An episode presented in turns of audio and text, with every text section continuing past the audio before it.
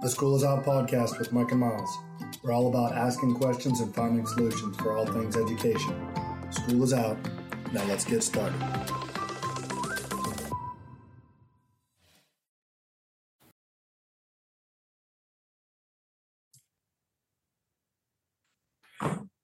Hey, Miles.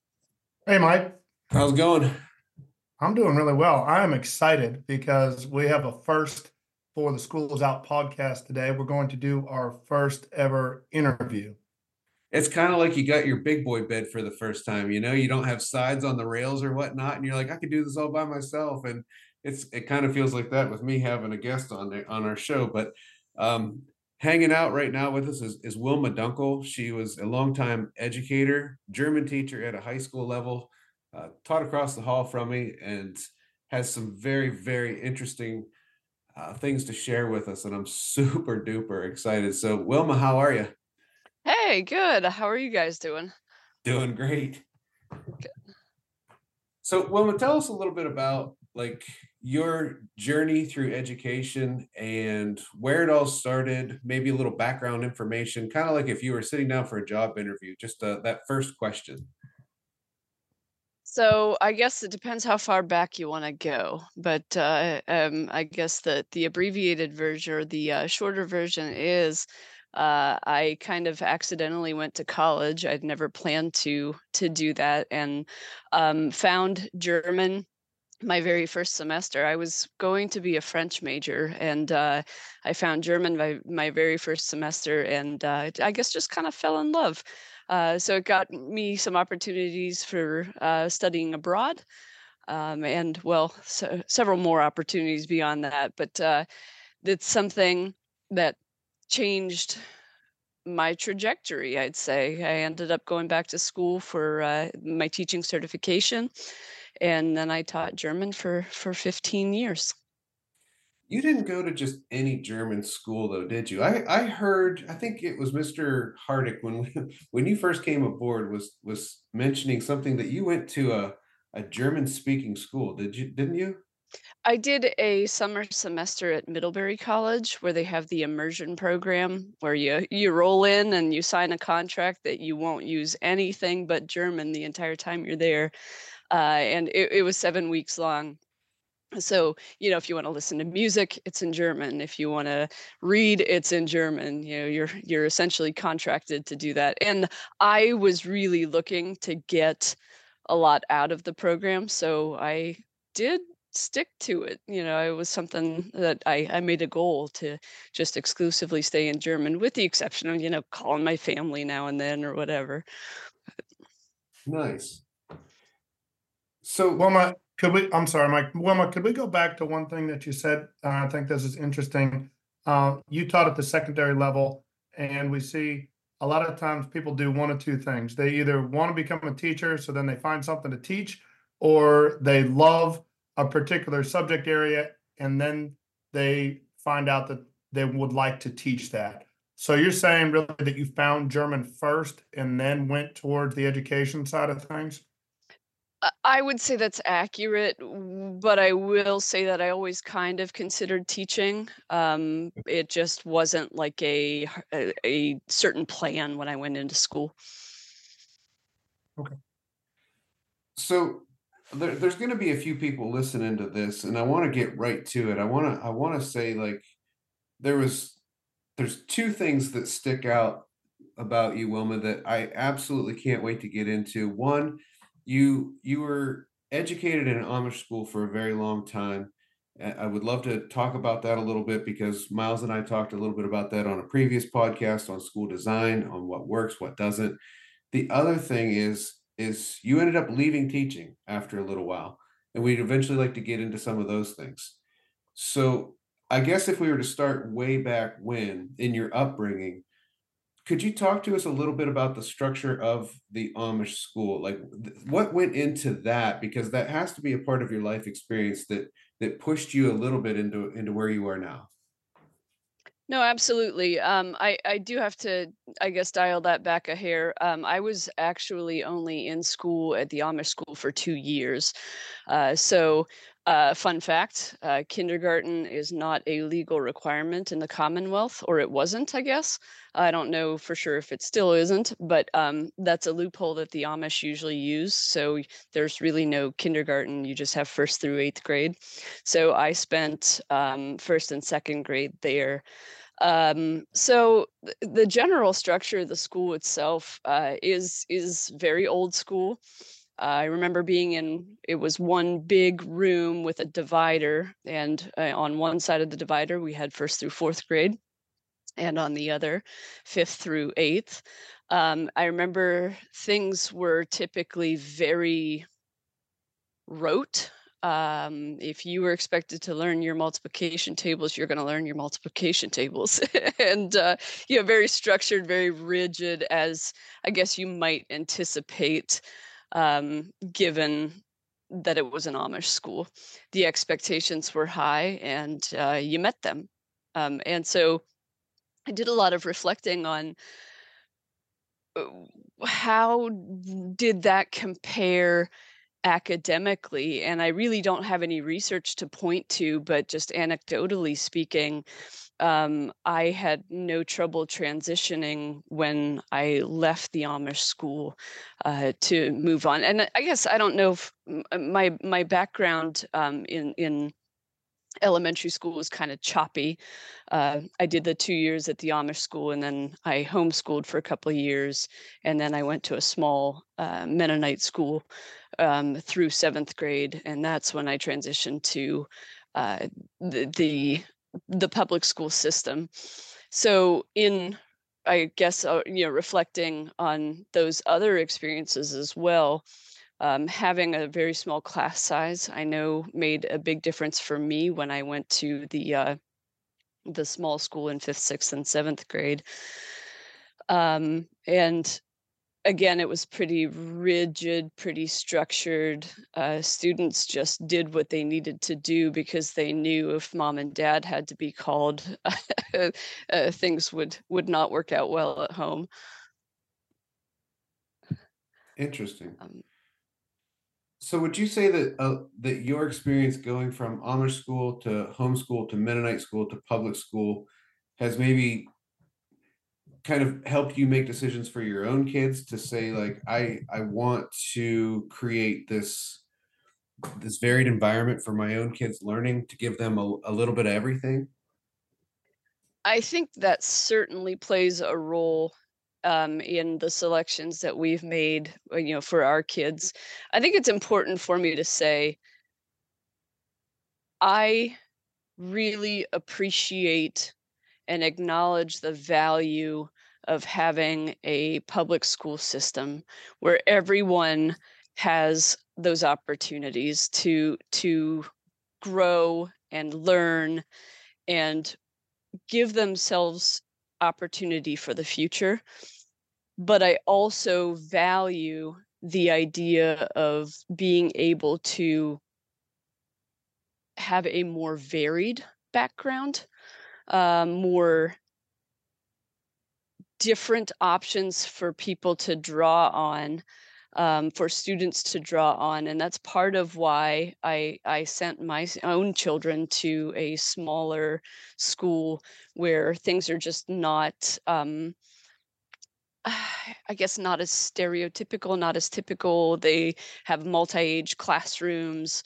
Um, right now, this is kind of a new step for the school. They switched almost entirely, or largely, I should say, to uh, project-based learning, uh, where it's very student-driven. Um, you know, my kid, for example, is obsessed with football, uh, and he decided he wanted to explore sports injur- injuries and uh, he did a, a pretty neat podcast on CTE because again football obsession uh, he had to bring Yeah. it back to that That's awesome. I guess the reason why I I dug into that a little bit was because I want our listeners to know that you in the in the classroom were not your typical teacher. You were you were something different. You were you, were not the sage on the stage. You were really ingrained in the lives of the students that were there. Um, you were in it for the school and for the kids. You would you would coach kids, you would do sports at times, you were involved in all the functions of the school.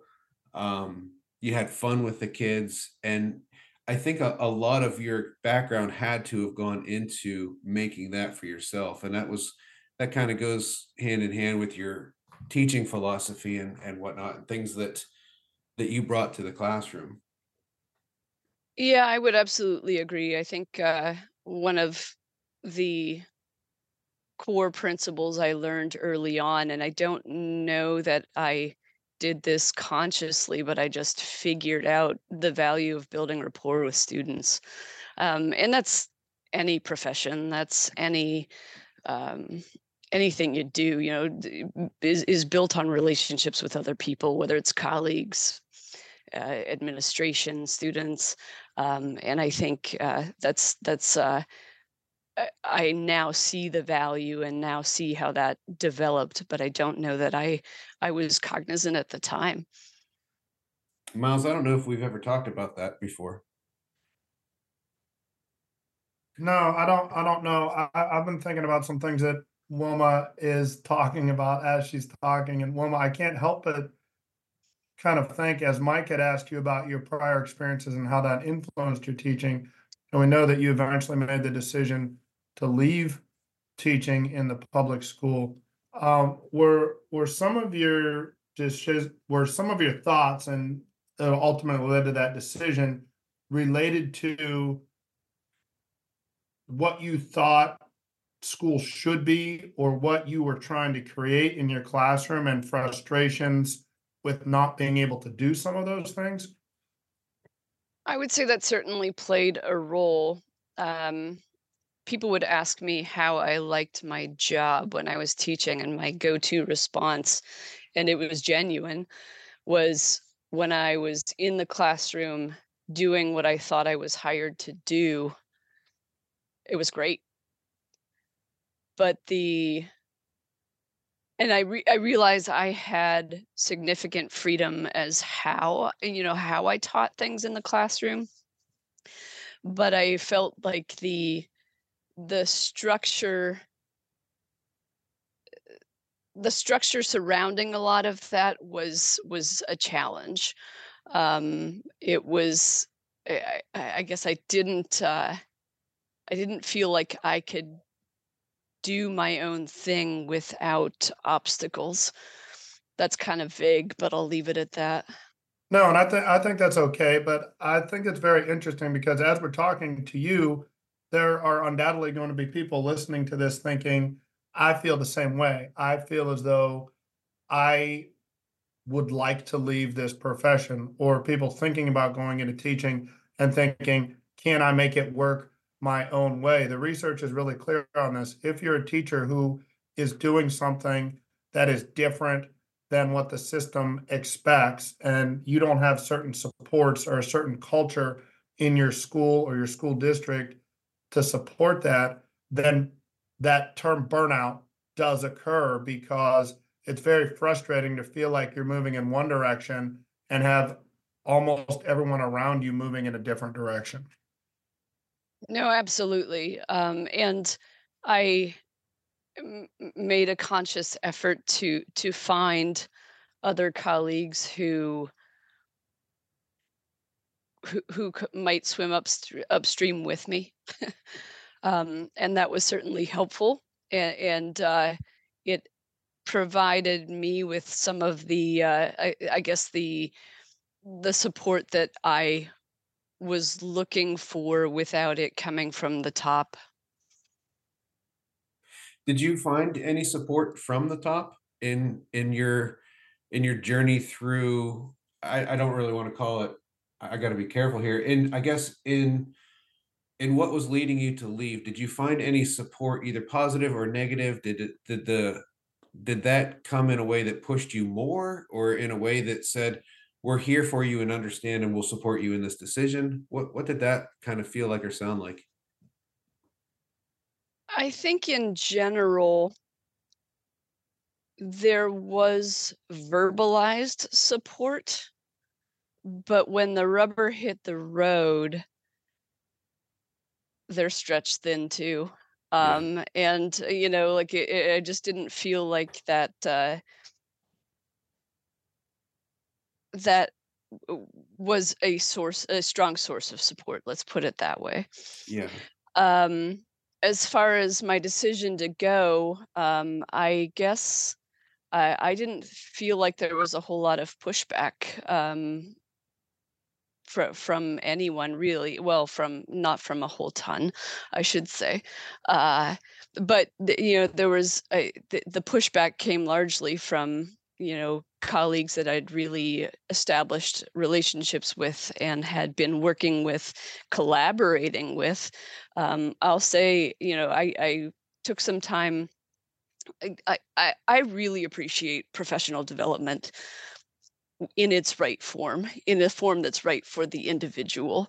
Um, and so I started digging with a colleague um, on some things that I knew I wanted to improve in my classroom. And uh, so, you know, just a, a, this was probably a couple of years before I decided to leave. And we got into some really cool stuff. You know, it was super exciting to be able to work with her and, um, you know, hone our craft together um and you know like so seeing that i felt like it was just getting to the point where i was getting good at teaching you know it was uh really developing more um but i just felt burnt out all the time um and not i i guess i don't know that i can point to one particular reason or issue or thing that uh did that but it was just um you know i i told my husband is like uh you know no matter what time i get out of the house i always felt like i should get out of the house earlier you know i should be in in the classroom trying to you know get more grading done get more planning done um and it was it was a struggle Yeah, I think that I think that what you're what you're talking about, like Miles said, is is going to be heard by people that may be feeling the exact same way. Um, and what you just mentioned is very, very powerful. I know when you and I spoke briefly last week, there was something that you said that really hit home with me. Um, where he, where you said, when I'm driving to work now, the difference between then and now is that when I'm driving to work, I can think about things for me versus anyone or someone else. And I don't want to I don't want anyone listening to this to think that that's a selfish thing. That is that is very not selfish. That's that's self-preservation, I think, where where you were coming from. no i i agree and you know i i think to some degree um, that may be my own character flaw because I have a really hard time shutting off work, um, shutting off, you know, that side um, when I'm, you know, in my personal time. Uh, but I think that's also pretty characteristic of the teaching profession. But could we, could we dig into that just a little bit more, Wilma? Because you know, as educators, that it's supposed to be a selfless profession, that it's sup- sup- supposed to be very self-sacrificing. But every human needs something coming back from whatever relationship that they're in. And if you're not getting a certain amount back from that relationship, then it becomes extremely draining. And I think that what educators are sometimes expected to do is to just give everything that they have.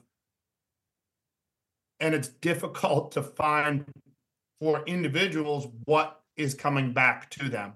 Some people are able to do that. Some people are just able to say, I'm going to sacrifice everything that I have for this job or for the students who I'm teaching.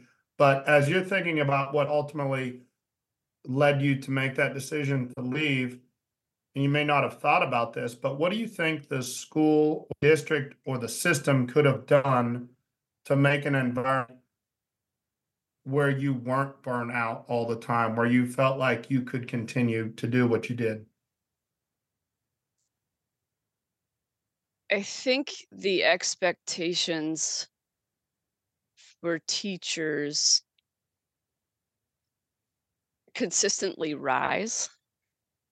There's always more added to the your plate, and I think COVID is a, a perfect example of how uh, the expectations for teachers were high, but simultaneously the expectations for students seem to drop, which is a, a one of my major frustrations when I had been there. Is I want I wanted the best for my students.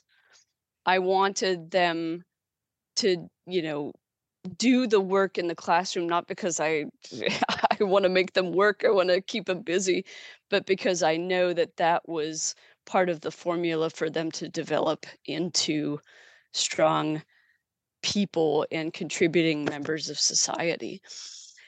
And I I think that was fundamentally speaking probably one of the key reasons I decided to leave is just not having that uh, not having strong support for keeping students accountable um, and demanding the best uh, demanding sounds stronger than i mean it to but requiring the best out of each student and what that looked like from each student was different. Um, you know their best change as you well know changes from one kid to the next um, but I that that standard uh, was a I guess a complication. And uh, Mike, I think I think to explore this a little bit. Wilma, I know you made the decision either at the tail end of COVID or during COVID or sometime in there, but COVID changed education for teachers in ways that I don't think has changed. back. And if we look at the number of people going into education, it's diminished a great deal. There are extreme shortages in teachers. And I think that people need to hear some of the things that that Wilma is saying because as you've already said, she's someone that was doing her her job at a high level and she decided that she could not do that anymore, that it wasn't it wasn't best for her.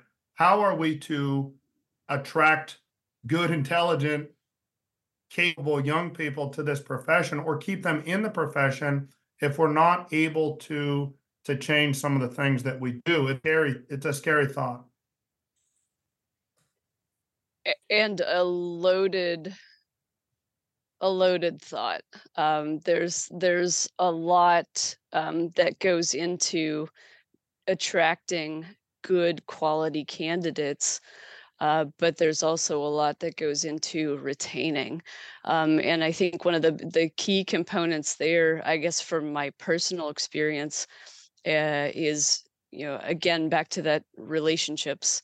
You know, developing um, the kind of rapport with with colleagues who are in the same boat, who are um, who are striving to do their best um, and you know eh, surrounding yourself with with people who are like-minded but at the end of the day it's a lot it's it's hard Yeah, I, I want to I want to dig in a little bit there too because there's things that are just glaring out at me, kind of piecing together your experiences, looking at your own experiences in a school, like you know the difference between Amish school and public school. You said one of the things that you put is really interesting. The discipline is incomparable. Um, when when that call goes home, it's it's like, oh, now you know you're in it. But we find in public education now it's not always that way and from my perspective as a school principal, um, am I going to push for that punitive punishment style and expect that to work when in the background of, of what I am and what I do, I know it doesn't always work. That works for kids who come from families who have high expectations of their children. And when it fails, the children feel like they've let down their families, and there's it kind of cycles through that end of things but if you don't have that, then that using those punitive forms of punishment, I guess we're getting right into like discipline in, in a high school system. If you don't have that, then I guess, you know, an after school detention, a Saturday detention, an in school suspension, an out of school suspension, when you cycle through all of those things and it doesn't necessarily change behavior or the climate of the school, does that then add to teacher frustration, that burnout that we talked about?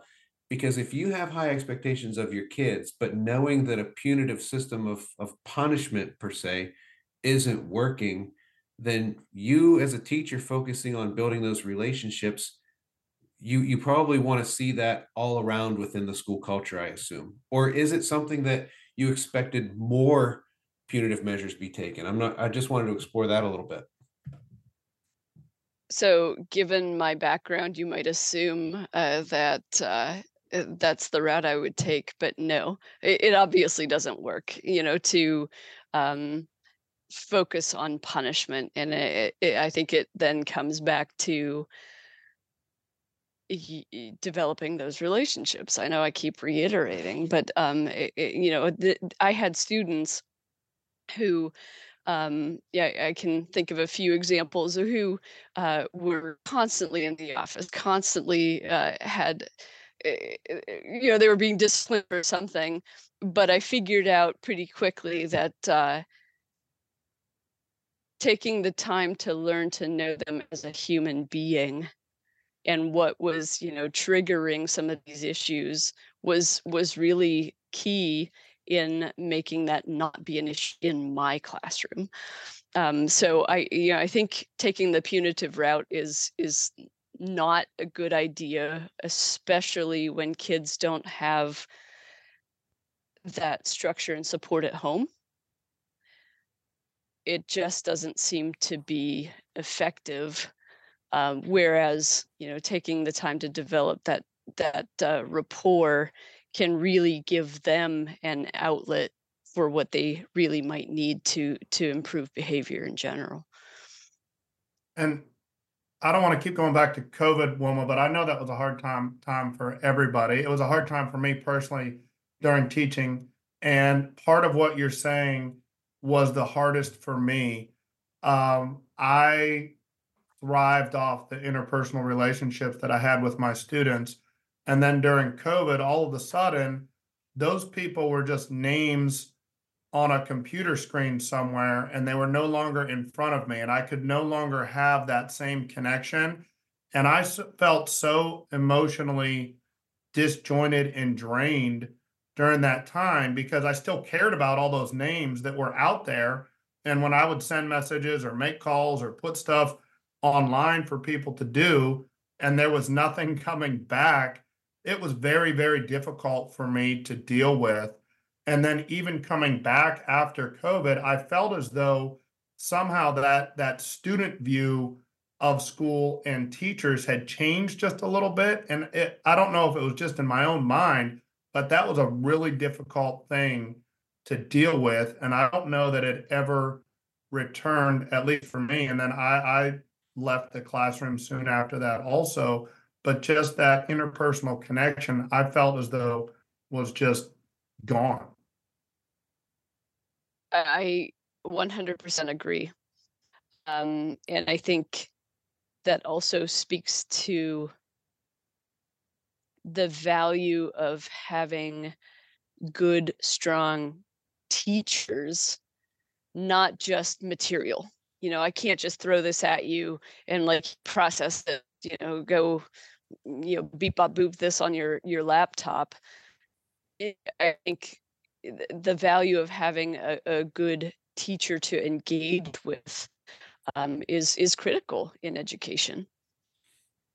Yeah one of to support that idea eh, one of the things that that i find in my level of schooling where i where i work k to six is there are kids that come to our school that have very high emotional needs. So where they're coming from they they don't always have that that level of love in their home or you know that that constant knowing that you're here for everything i might need. And so when they come to school they're a little off kilter but there's something that happens sometimes with kids that's it's sad, it's sweet, it's a little bit of, of everything. It's kind of that umami of of feelings that comes comes across you. And when a kid wraps you up because they need a hug, it's a different kind of hug than a kid that just sees you and wants to hug because they're a hugger. Like I've had a hug from a kid that says, I need your love. And and I'm hugging you because of that, because I need I need to be held as a human being. And when you when you experience that, it it breaks your heart but builds you up at the same time. And one of the things, the other things that I've been exploring a little bit is what is the difference between an elementary school and a high school or secondary school? And how do we bridge that? Because we are sending along, I think, in, in my observation, too many kids that still need that level of love into a high school, but only giving them like 40 minute shots of do this, do this, do this, now leave and go do homework. When they still need that very warm embrace and knowing that you're here for me because you're that person, you're the only person. And we're, we're talking about, we always talk about ideas, Mike and Wilma, I know you've left teaching, but as you're talking about this, there are models, and I don't think it's a stretch that you couldn't do this at the high school level, it's definitely done at the middle school level, but you could definitely have a cohort of say forty students in. They only kind of traveled together, interacted with a small group of teachers. And then Wilma, what you're talking about, when you were doing those exciting projects with a few of your colleagues, you would have an opportunity to continue to do those exciting projects with a small group of students who instead of being responsible for a thousand kids in a high school, you're responsible for um, 40 or 80 or 120 students over the course of, you know, a day, a week, or a year. And it becomes much more student focused. And some of those things that you talked about with the small school setting for your children and for yourself could happen that way instead of getting lost in this big thousand or two thousand person uh, factory. Always comes back to the human component. Yeah. So when when you were in your classroom, did you find yourself doing as much relationship building as you were academics, or was there a little bit more of a tilt um, the in one way or another? That's a good question. Oh, Uh, I I don't know. I'm not sure how to answer that because I I hold my students to a pretty high level of ac- academic expectations, but I I feel like I could only get there by viewing them and engaging them as human first. Um, you know so uh, you know taking the time to to build that rapport was foundation for creating those academic standards do you see any of what you did in the classroom coming into your professional life now, where you are Oh. now?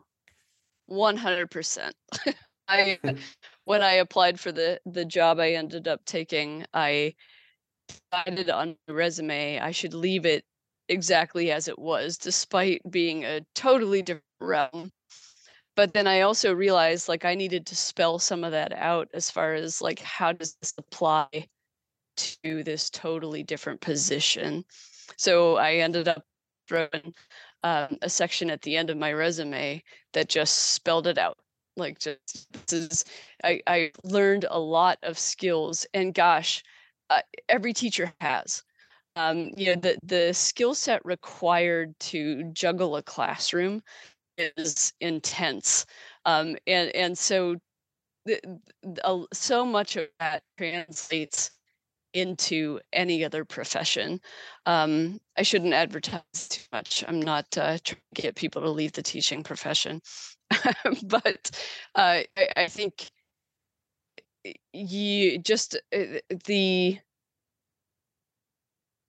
I guess I mean yeah, like I said, the the skills that that are required to um, be able to successfully teach um, apply in so many ways to well, life and uh, other jobs as well.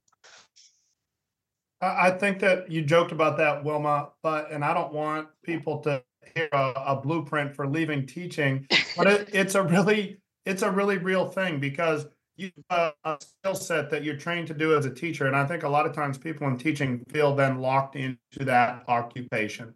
that even if they discover that they are burnout or that this might not be for them or they'd like to explore something outside of education, they feel really pigeonholed into that role and they feel as though their education and experiences only allow them to teach. You made that big jump from the classroom to the to the real world. And I think there's something really admirable about that, that you recognize this this isn't good for me, but it probably wasn't going to be good for your students either if you stayed there and you were able to to really successfully make that transition. Which is a I, I, exciting and sad for me all at the same time. Well, um, to be honest, for me too. Um, I would say there was some period of can I call it grief, you know, from walking away from a, a profession I built, you know, it was, or I'm sorry, a career I built, you know, it was not just walking away from a job, going to the next one, but I recognize that, you know, for health of my family and me, um, I needed to make a change. So I, I it's interesting that you say that because I've talked to other teachers who have left the profession and they don't necessarily well, I guess it could also be where I where I met them in their journey. Um, one other person that I talked to was was much more thunderous in in their their outlook on teaching and it was it was one of those things where the person said to me, you know what, if if you want to hear like I regret doing this, or if you want to hear that if if you're having if you're wondering and and should I or should I not, this person was like, no, I know I made the right decision. I'm not looking back. It's not what I thought it was when I got into it. I was like, wow, there's there's a lot of emotion behind that.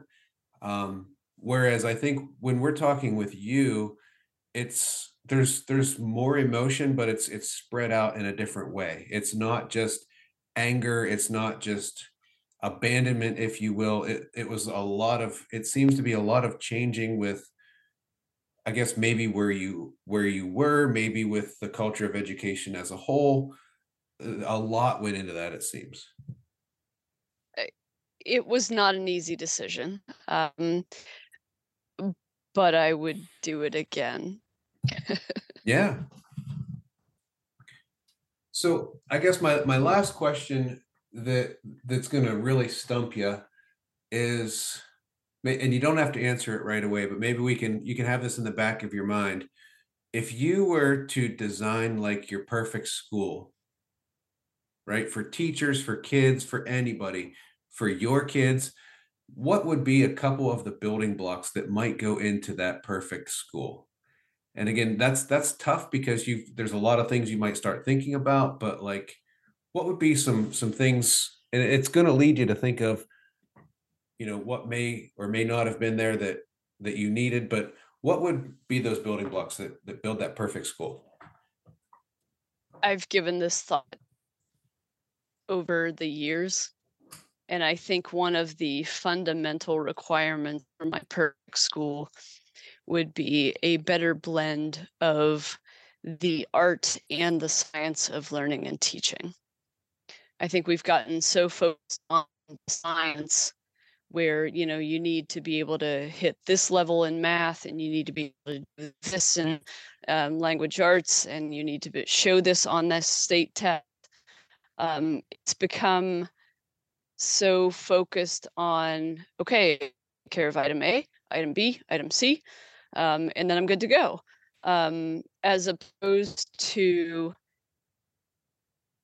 fostering a uh, a curiosity, a joy of learning, and I think that's where I guess that's my comment is blending the the art and the science. Yes, you want students to be successful in being able to achieve a certain level of academics, but you also don't want them just to hit that and then walk away or be done. You know, they they need to be able to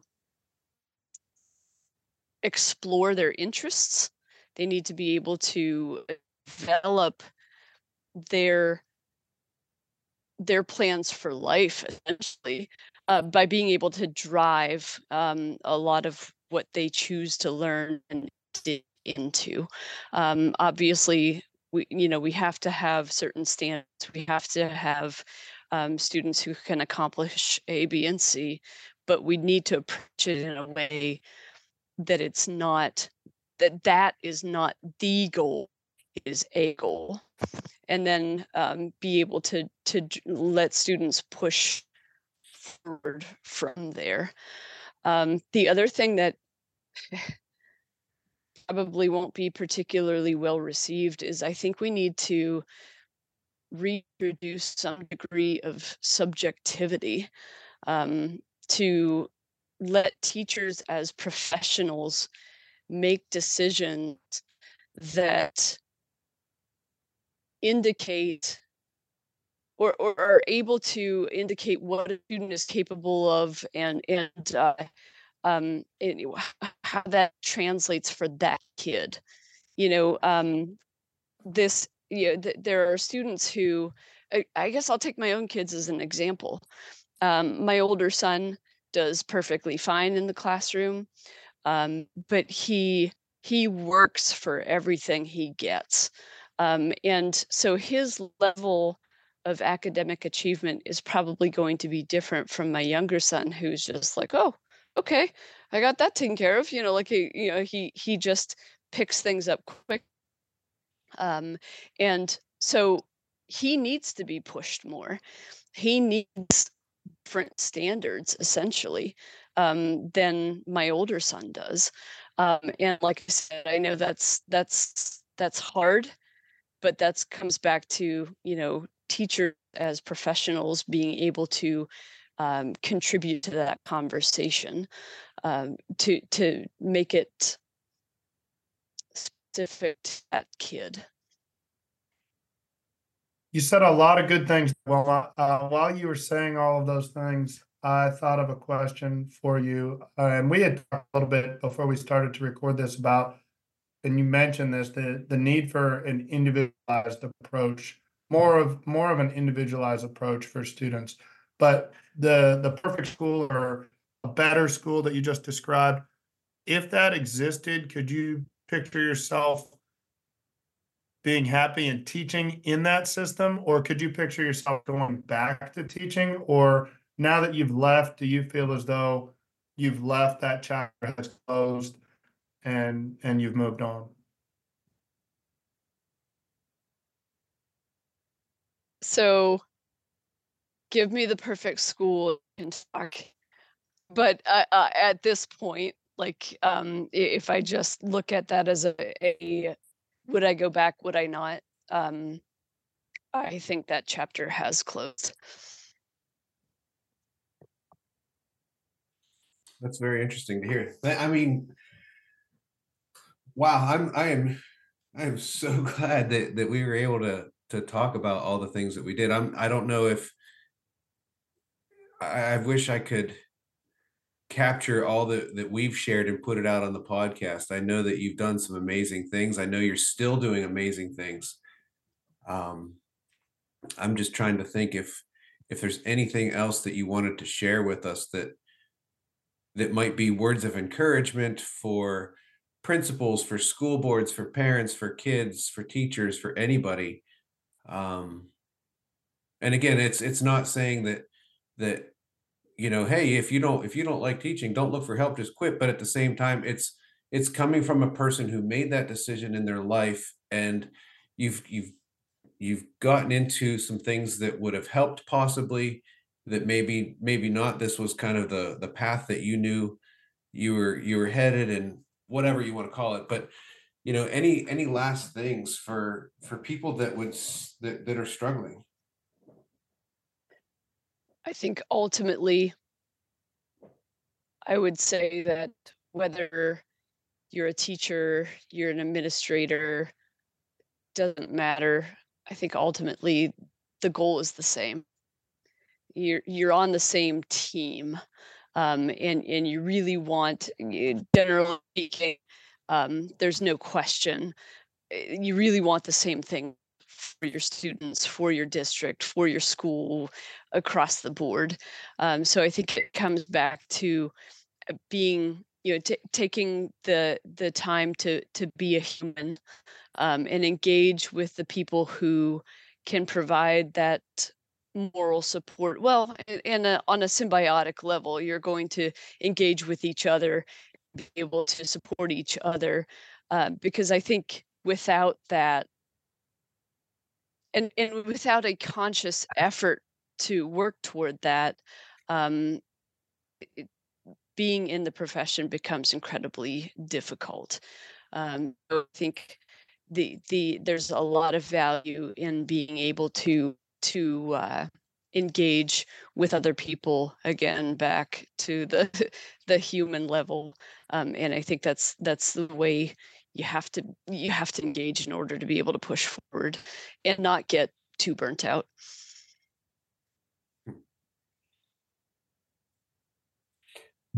What do you think, Miles? Well, I, I just would like to thank Wilma for joining us. I think her perspective is unique, but really uh, important as well. So thank you, Wilma, for joining us. And uh, the last thing, Mike, you and I have talked about this idea, the heart of a teacher. Uh, Wilma, I think it's evident that you still possess the heart of a teacher. And even though that you're not working in a school, I'm sure that that same uh, heart and your ability to teach comes up where, wherever you are and whatever you're doing. So uh, I really thank you for joining us. And I think it's a definitely a worthwhile conversation.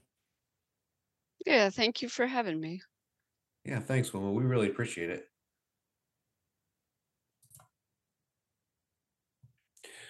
So I wanted to just wrap up and and just kind of put thought onto what Wilma was saying. What a what a powerful interview. What an interesting perspective. Um, Miles, what are your thoughts on that? And I know, Mike, we wanted to invite Wilma on because she is someone who we we worked with and we recognized as being a really strong teacher. And then she left the profession and her her background is really interesting. Her perspective is interesting. I think that came out in the interview for me, and we've talked about this, Mike. It's it's really difficult for me to listen to teachers talk about leaving teaching. And I've listened to different um, interviews with people. I've read literally hundreds of blog posts of teachers leaving the profession, and they're always really painful for me to experience. I, I just think it's so sad. And you, you can hear Wilma. She's she's someone who was talented, really strong educator, and she left teaching and she really has no regrets about that. And to me, that's difficult to to handle because those are the kind of people that we need. Yeah, and and you'll you'll remember on the last podcast I said I made a comment, you know, where where there's there's at times people who are in those administrative roles. I'm not saying that this happened with her, but if there is any idea that that people are replaceable, I say no. No, not all people are replaceable. And and that's kind of what I was leading into was knowing that we were going to talk with Wilma Wilma is one of those teachers that is not replaceable, and so many others. I, I would I would say so many of the hundreds others that were in those blogs that you read that are teachers that I've talked with. They're not replaceable. They've they've met a place in their life where they just they they feel that they can't give more when they're being asked to, or they they they're giving too much now. And I think Wilma understood that and it does it's it's very saddening. I could feel the emotion in her interview and and it it, it caught me quite a bit too because like i said she she is an amazing teacher and still is. I mean as a mom you're your kid's first and best teacher. So um and as she said she's still taking those skills that she did in the classroom to her job now. But just think think about one thing for a second, Mike. And she, you know, she said that when she decided to leave, there wasn't a whole lot of pushback against that from the school where she worked or the district. And from a, if you look at it from a systems view, yeah, I'm sure they have someone teaching Wilma's classes, the same classes with a different teacher. And whatever measure you want to look at for that school, test scores or whatever, they're probably pretty similar. But things that she brought, and she talked a little bit about this as far as relationships with students or trying to do things differently or change the way things were done, that can't be replaced. And I, I talked with someone once who used to joke and say, after after you retire, three years later, no one around here will remember your name. And I always thought that was the most silly thing to say because yeah, you know, four years later, the kids in the school wouldn't wouldn't know that a teacher taught there, but the the students that have a teacher remember them for a lifetime. And that's the kind of impact a, a teacher can have. And when you think about someone who does it and does it well leaving early and no longer being able to have that impact, it's just it's sad. It's sad because I mean, and and this is no this is no knock on anybody, but it's sad. What if those last few years, you know, it was a vicious cycle of thinking that, you know, I'm not giving all to my students, therefore I think that I need to go because I'm not in a spot where I'm giving it all to my students. But when you are giving it all to your students, you know, like you just said, you might impact somebody to do the same profession. I remember having Wilma as my classroom teacher, and she was the best teacher I've ever had. And I want to do things like her. I want to help people the way she helped people. And that's one thing I want to throw out there. If Wilma listens to this podcast, imagine the hundreds of people that are going to go out there remembering you and, and what you did for them. That in itself is is going to put a smile on your face because it can't not um, I mean, there's two people right here talking that that appreciated what she did, and you know, I, I'm glad that she made the right decision for her. But we as a system need to keep these things in mind and keep those five words right at the tip of our tongue. How can I help you? How can I help you? If you need help, it's our duty to seek that out and provide that help, no matter what it what it is. Even if it's even if it's to lighten the load. I mean, that's our job. Like you said, we are we are relentless in that pursuit to help.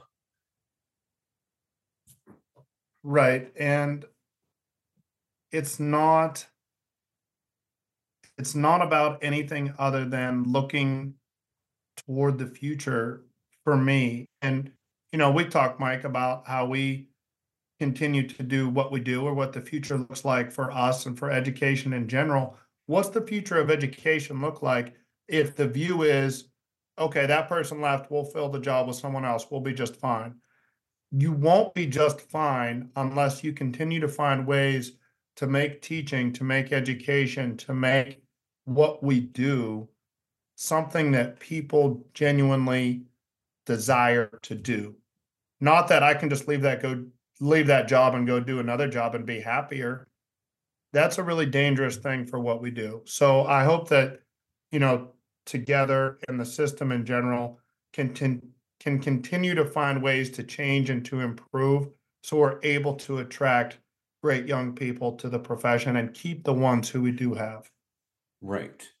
Right. And that that's a good that's a good way of saying it because I, I you know that's it, it brings to mind what I was thinking. I, I it's worth mentioning at the end of this that you know when as a principal as an administrator you think what's the best way to impact to positively impact your students well it's through your teachers and and if you don't think that i'm sorry what i'll, I'll sit down and we can discuss that what's the best way to get to your kids?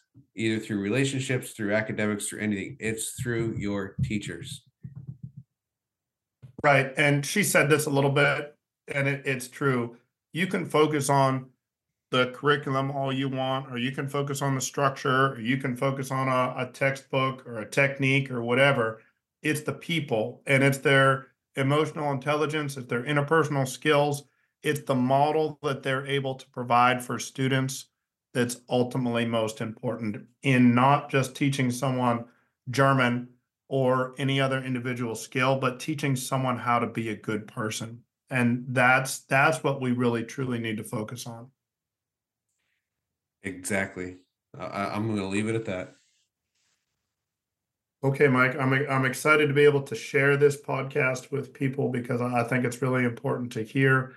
And I think we've been able to talk a little bit about something we haven't talked a lot about before, and that's some of the difficulties in teaching and what happens when people decide that that they're going to leave the profession. Yeah, and you know, again, I'm going to say I'm going to say it again. If you're having these thoughts and you you aren't sure how to approach these things or if you need help or guidance, reach out. Reach out to somebody. I mean, reach out to me, reach out to Miles, reach out to us. Um, if you need that level of support or if you need any support at all, there are people, um, professionals, profession in, in your profession that can help with that. Please don't don't let it get to be too much. And we know that there these are very real things that probably everyone in education struggles with at some point, if not uh, on a regular a regular basis. And we had just talked about this a little bit before, Mike. But one thing I think it's super important to focus on always is the the difference that you're able to make in the lives of students. If you're not able to feel that and see it, then education becomes something that's so draining that maybe you can't continue. But if you're just able to focus on those small things and keep some of those individual students in mind who you have been able to help, it becomes something that it's almost impossible to leave good, bad, or indifferent. Right. All right, Miles. Well, thank you again for a really awesome podcast. Okay. Thanks, Mike. All right.